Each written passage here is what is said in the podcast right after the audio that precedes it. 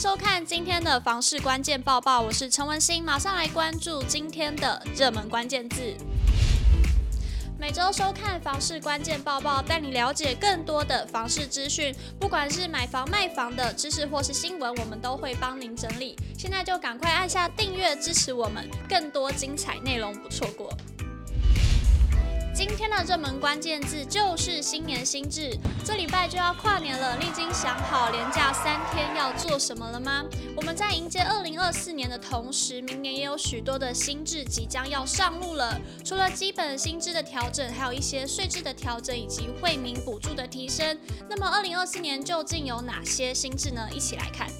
首先看到综合所得税税制的变更，因应 CPI 的涨幅达标。二零二四年五月申报之综合所得税有两大利多，包含基本生活费的调升，每人调升至二十点二万元，较先前增加了六千元。再来则是员工伙食费免税额，每人每月调升至三千元。每月增加六百元，每年增加七千两百元。而二零二四年上路，二零二五年五月申报时适用的，则有最低税负制个人免税额调升，从六百七十万元调升至七百五十万元。看到保险死亡给付免税额部分由三千三百三十万元调整至三千七百四十万元，而退职所得免税额二零二四年一次领取总额在十九点八万元乘以年资以下，所得额为零；超过十九点八万元乘以年资未达三十九点八万元乘以年资金额部分，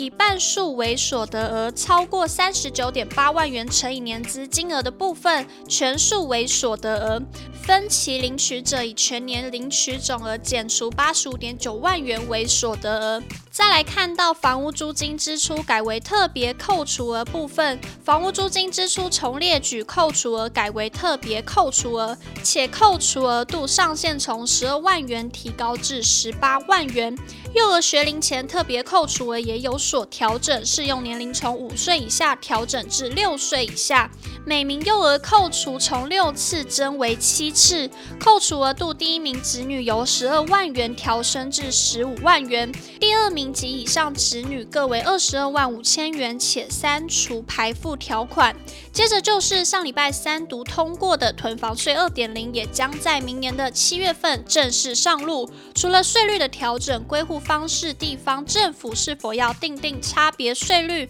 在囤房税二点零中也有相应的修正。首先看到自住房屋税率从一点二趴降至一趴，非自住房屋税率则是从一点五趴至三点六趴，提升至两趴至四点八趴。而地方政府从可制定差别税率改为必须要制定差别税率，归户方式则从县市改为全国归户。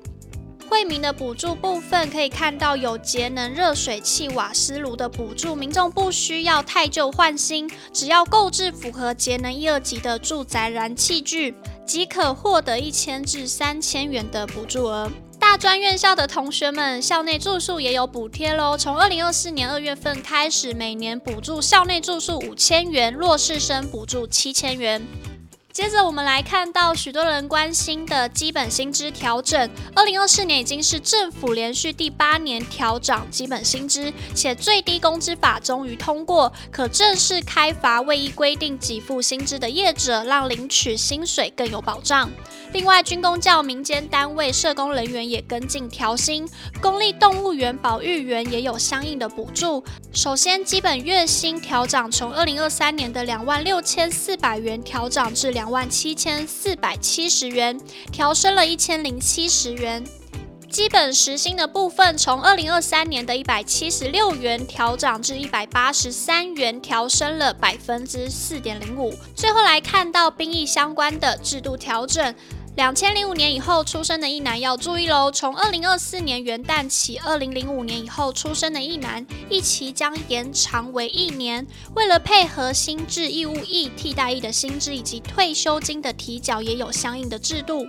其中兵役将延长至一年。二零零五年以后出生的役男，回复服常备义务役一年。再来则是提高役男薪资，从每个月的六千五百一十元调高至两万零三百二十元。最后，役男退休金部分则是提缴六趴，衔接劳退的制度，比照劳退提缴薪资分级表，国防部、内政部每月替役男提缴六趴的退休金，役男也可自提退休金，最高六趴。以上就是今天的报报内容，感谢您的收看，我们下次见。